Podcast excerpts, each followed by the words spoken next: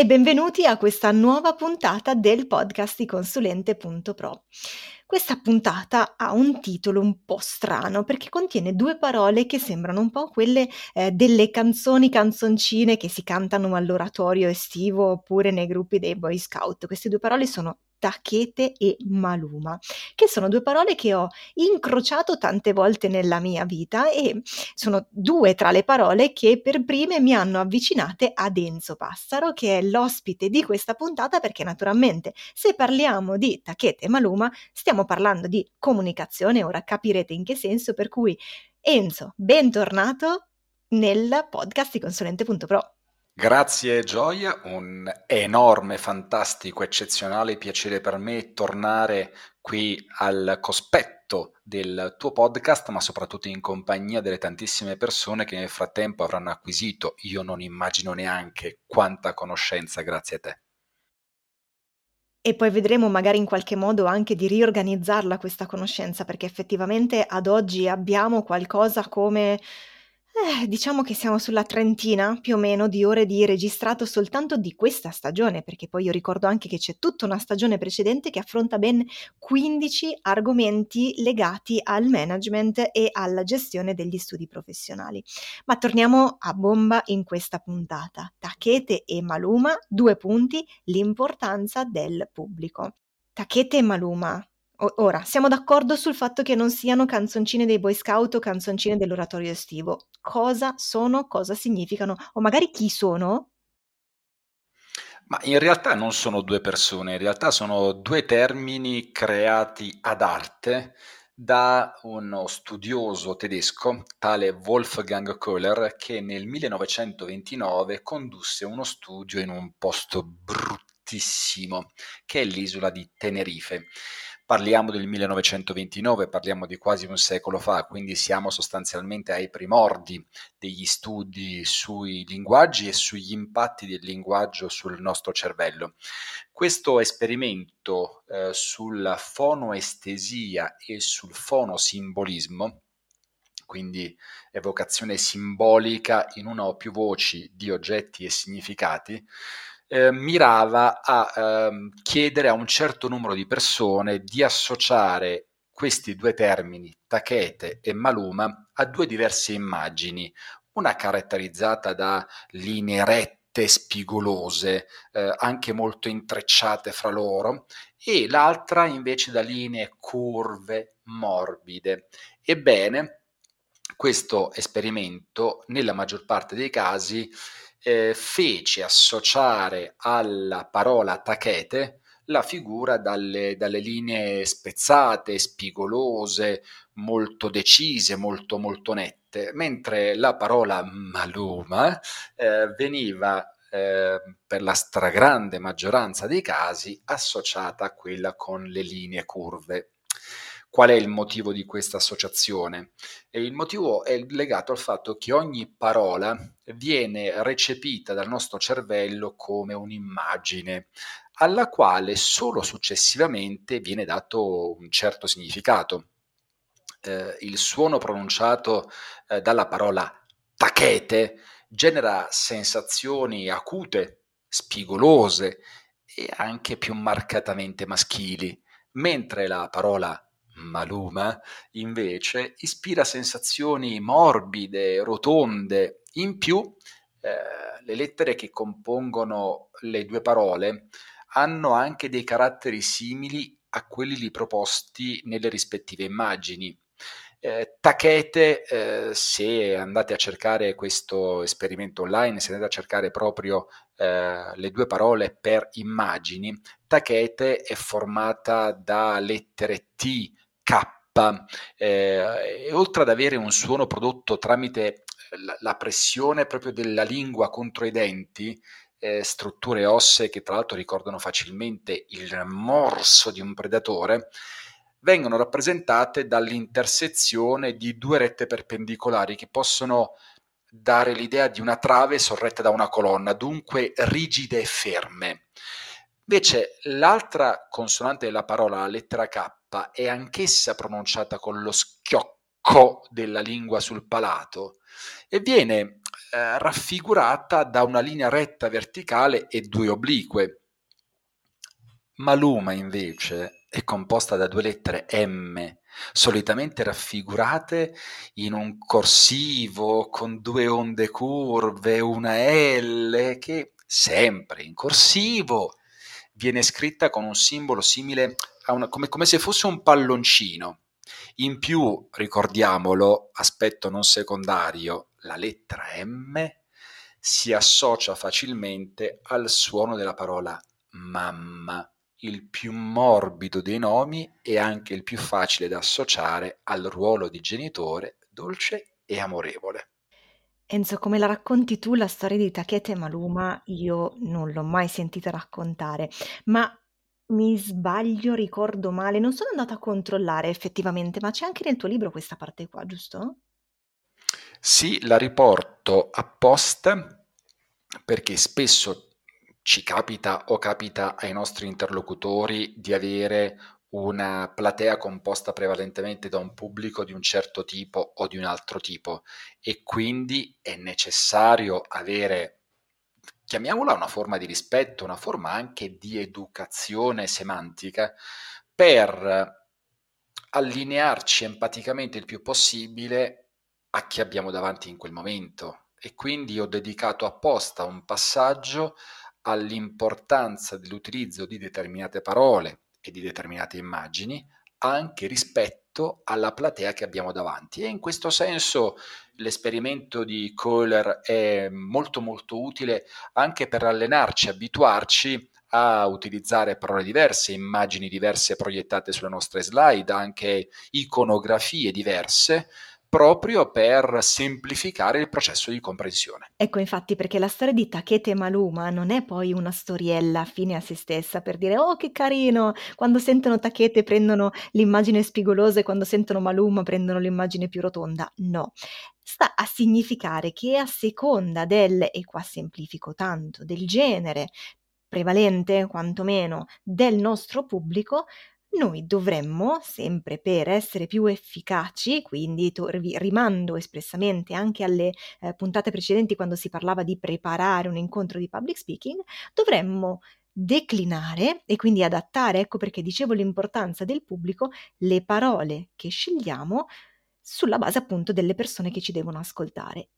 però non sono soltanto le parole, perché eh, ci siamo confrontati e ci siamo resi conto che cambiano anche le grafiche, che cambiano anche le immagini, che cambiano anche le metafore. Una volta ti ho sentito parlare della, proprio delle percezioni a livello cerebrale, del, di qualche cosa della forma del cervello, ricordo bene? Ricordi bene perché, e riprendo il tuo concetto di forte semplificazione perché poi le sfumature sono molteplici e straordinariamente variegate.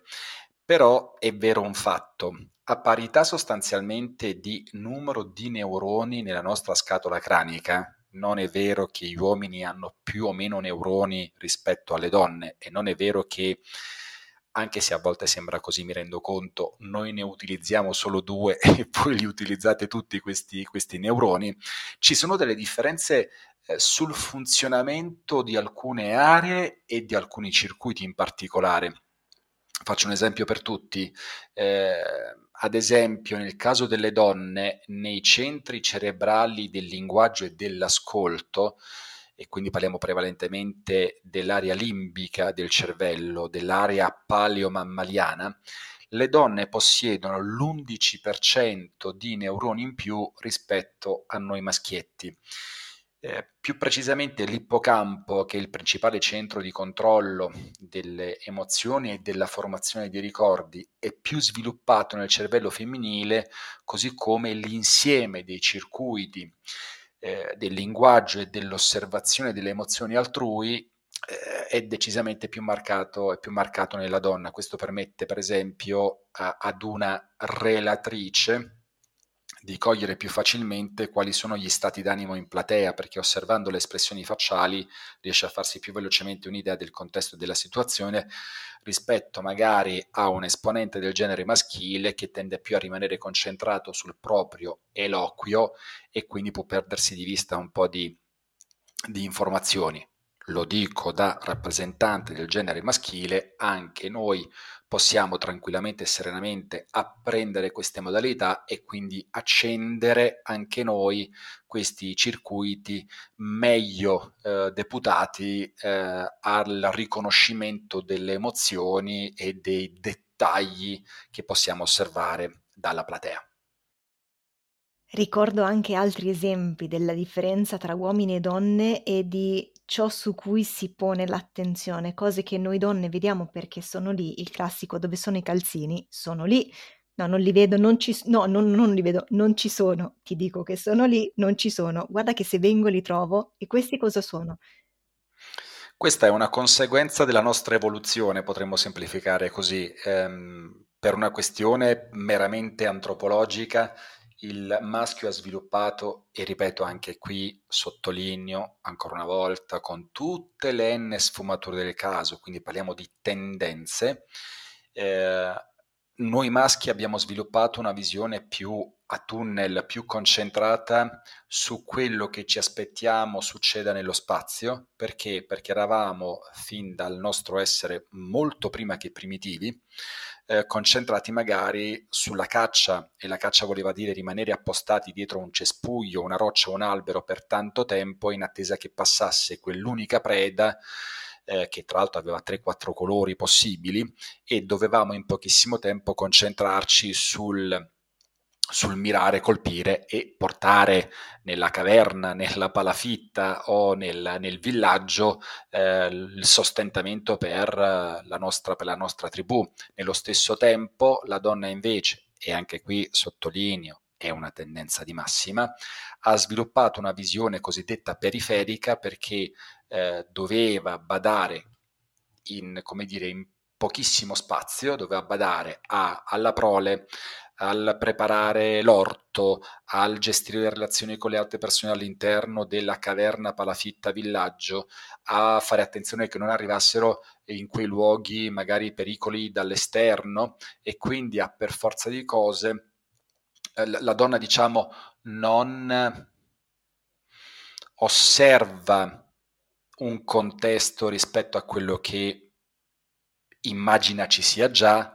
ma lo osserva nel suo insieme e quindi trova più facilmente il paio di calzini come anche la pietanza nel frigo. Se tu donna chiedi a me uomo prendi il formaggio dal frigo, io ho già pre visto qualcosa che ci sarà su quello scaffale, in quell'angolo, con quella confezione. Se tu mi hai cambiato, perché poi naturalmente la colpa è della donna che ha cambiato le posizioni agli oggetti, mi rendo conto, se tu mi hai cambiato eh, la posizione, il, lo scaffale, eh, magari mi immagino un,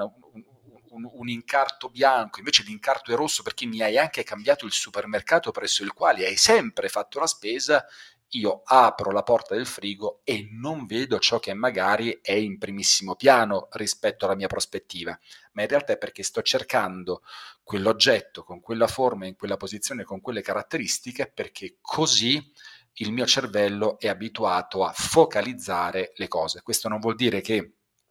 ancora una volta, eh, noi uomini non possiamo sviluppare questa visione periferica, quando mi chiedi, Enzo per cortesia mi prendi eh, quel, quell'oggetto che è in quel mobile, io mi avvicino a quel mobile, d'accordo, eh, senza prevedere cosa troverò una volta aperto e quindi lo cercherò. Quindi, eh, come dire, stimolerò le aree del mio cervello predisposte alla visione periferica. Quindi l'obiettivo è quello di, da una parte, canalizzare l'attenzione delle donne, dall'altra invece è quella di ampliare l'attenzione, allargare il campo di attenzione degli uomini. Se noi ci impegniamo e progettiamo il nostro discorso, le nostre slide così da declinarle sulla base del pubblico e quindi scegliamo parole, scegliamo metafore, scegliamo immagini, scegliamo grafiche che siano più tacchete o che siano più maluma. Riusciamo nel nostro intento. Sì, soprattutto se dobbiamo cercare un, un punto di incontro, cioè eh, se la mia elocuzione è esclusivamente finalizzata a trasferire dei concetti, come abitualmente capita di vedere in, alcuni, eh, in alcune lezioni registrate,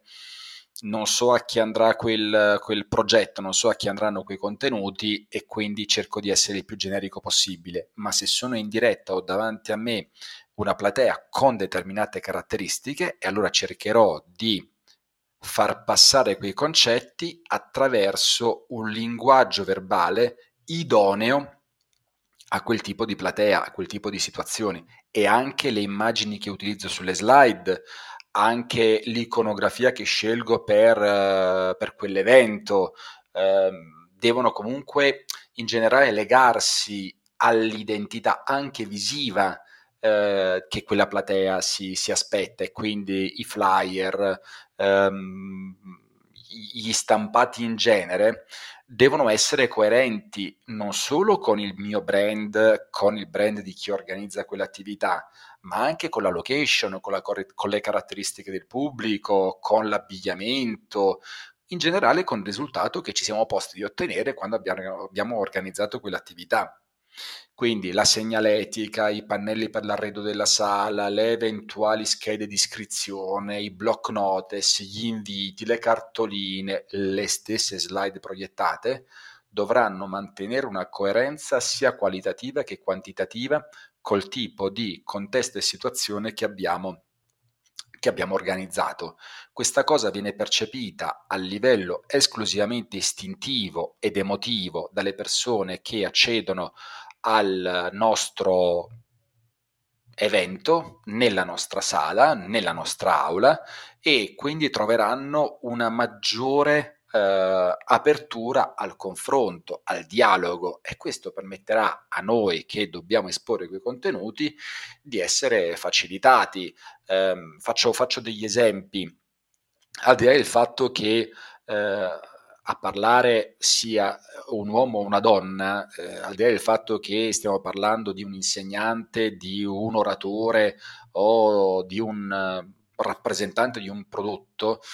eh, bisogna fare molta attenzione eh, quando la platea è composta prevalentemente o comunque in larga parte da uomini o da donne. Se siamo davanti a una platea prevalentemente, se non addirittura esclusivamente maschile, il suggerimento è innanzitutto evitare monologhi troppo lunghi eh, e piuttosto esprimersi con parole dai suoni duri. Eh, faccio degli esempi: eh, grinta, cattura, determinazione, eh, sfrontato, destrezza e così via, affidandosi magari a momenti di sintesi proiettate sulle slide o anche scritte a mano su una flip chart, su una lavagna a fogli mobili con elenchi puntati, eh, con testi brevi eh, e molto molto diretti. Viceversa, se ho davanti un pubblico tendenzialmente, se non addirittura esclusivamente femminile, eh, bisogna partire da un dato oggettivo. Nelle signore l'amigdala, questa struttura a forma di mandorla presente nel nostro cervello, che è un po' il centro delle emozioni, un circuito di neuroni interconnessi, eh, questa, questa amigdala viene, viene attivata soprattutto da sfumature di tipo emotivo, per cui possiamo aspettarci che le donne eh, in platea tendano ad assorbire più efficacemente le informazioni eh, di, tipo, di tipo sensoriale, sinestesico e a ricordare più degli uomini, ad esempio, le esperienze di tipo emotivo. E quindi possiamo stimolare eh, questa amigdala attraverso racconti, racconti che siano ricchi di dettagli, racconti nei quali ci siano parole morbide, sensoriali come piacere, soffice, mamma, ammaliante, evolvere, luminoso e così via. Questi, queste accortezze, va bene, dipendono anche dalla necessità di avere un, un vocabolario adeguato e, e, sforzarsi di acquisire nuove competenze di tipo verbale attraverso, suggerisco sempre, la lettura di libri scritti bene. Ecco, scritti bene. Io suggerisco sempre Alessandro Baricco perché è un autore che riesce eh, accolorare i suoi racconti con un vocabolario straordinariamente vasto. Ecco, ti avrei proprio chiesto qual è il modo per eh, ampliare il proprio vocabolario. Torno a un passo indietro, quando parlavi di segnaletica, di block notice per gli appunti, diciamo che questa cosa di Takete e Maluma, e quindi della declinazione sulla base del genere, è una sfumatura, è una diversa applicazione di cose che sappiamo già e che sono istintive. Se vediamo arrivare a casa una lettera con un bordino nero, cosa ci immaginiamo? Se vediamo arrivare a casa un bigliettino bianco perla con dei caratteri magari oro svolazzanti, che cosa ci immaginiamo? Se riceviamo un invito a una festa di compleanno con su, non so adesso cosa c'è, Paw Patrol, non lo so, non ho bambini a disposizione, le tartarughe ninja o la sirenetta, giusto per dire cose che andavano di moda quando io ero piccola, cosa ci immaginiamo? Quindi sono tutte declinazioni che già conosciamo, che già applichiamo nella vita quotidiana, ecco che questo Takete Maluma è una sfumatura, è un'attenzione in più che dobbiamo adottare se vogliamo arrivare meglio al nostro pubblico. E ti dirò una cosa, visto che diciamo lo decliniamo sulla part- sulla, sul, sul pubblico e non necessariamente sul genere, sì, ma non per forza o non solo, Guarda, è successo proprio l'anno scorso ad agosto che io ho declinato una possibile collaborazione per la grafica e l'impostazione del materiale che mi è stato mandato come, tra virgolette, curriculum. Io mi sono vista un dei muri di testo con un sacco di puntini di sospensione, con delle GIF anni 90 o GIF che dir si voglia o come caspita si chiamano. Insomma, queste, queste immagini proprio vecchie con il muro di testo e io ho detto guarda, no grazie, perché? Perché non sei adatto al mio pubblico o io, al contrario, non sarei adatta al tuo, perché io non trovo feeling in questo modo di essere. Quindi sì che con la giusta comunicazione siamo in grado di attrarre o di distrarre, quindi di mandare via, di far perdere l'attenzione, la concentrazione e soprattutto l'interesse. L'ultima cosa in chiusura, quando diciamo decliniamo sulla base del pubblico, sì parliamo di grafiche, sì parliamo di parole, di scelta quindi di parole e quindi privilegiare un sinonimo rispetto all'altro, ma rimanendo sempre nello stesso significato, faccio un piccolo passo ulteriore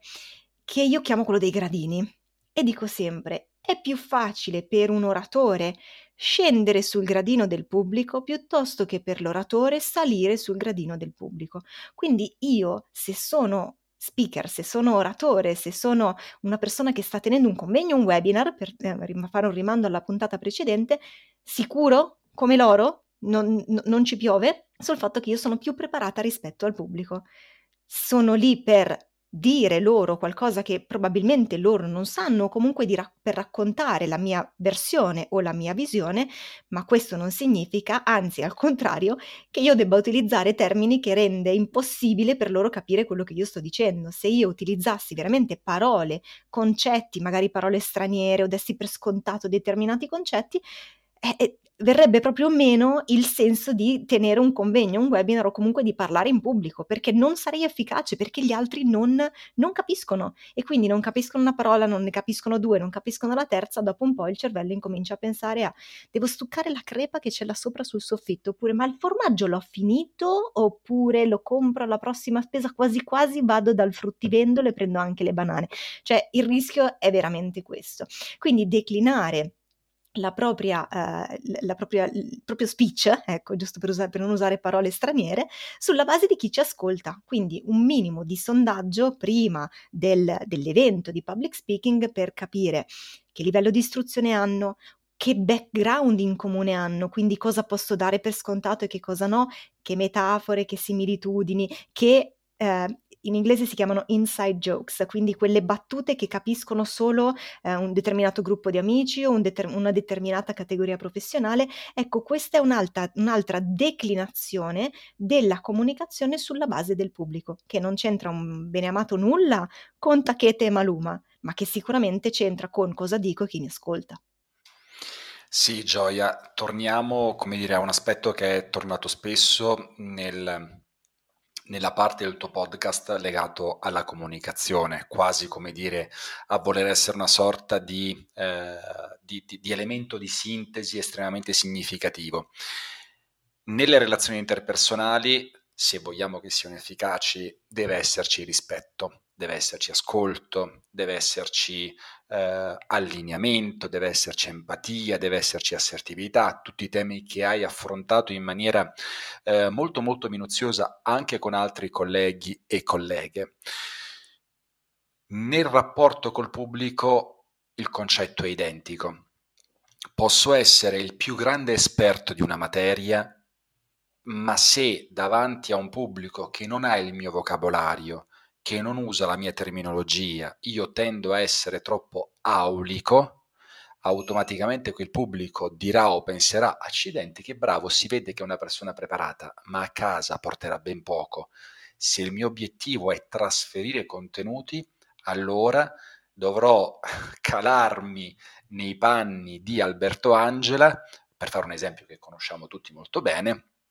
il cui successo è decretato, noi riteniamo in maniera molto superficiale, dalla sua, chiamiamola preparazione o suo, dal suo approccio enciclopedico, ma in realtà la sua efficacia è legata al fatto che indipendentemente dal fatto che si parli di antico Egitto o di globuli rossi, che si parli di grandi scoperte della scienza o di strumenti tecnologici innovativi,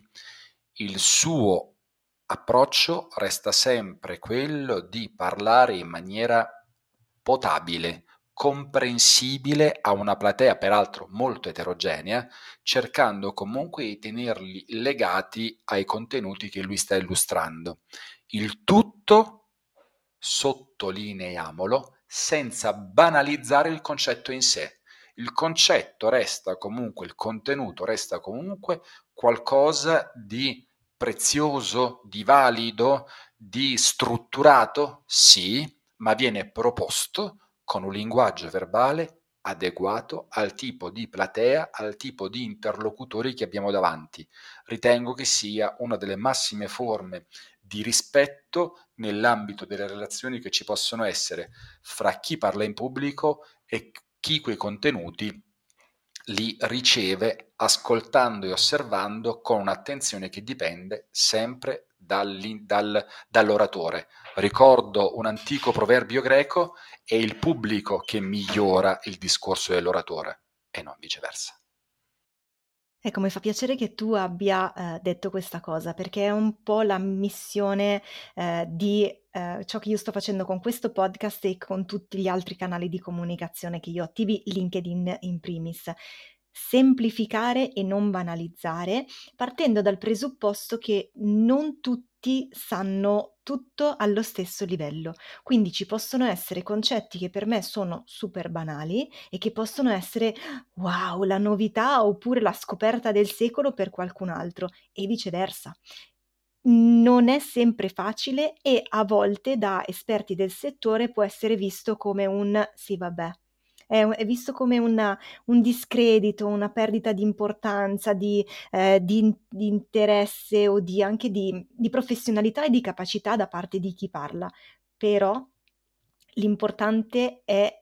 sono le persone a cui noi ci stiamo rivolgendo e di nuovo torna il saper declinare e saper parlare con parole potabili o premasticate, come io dico, per chi ha bisogno di questo tipo di comunicazione e saper poi di nuovo adattare invece ad un livello superiore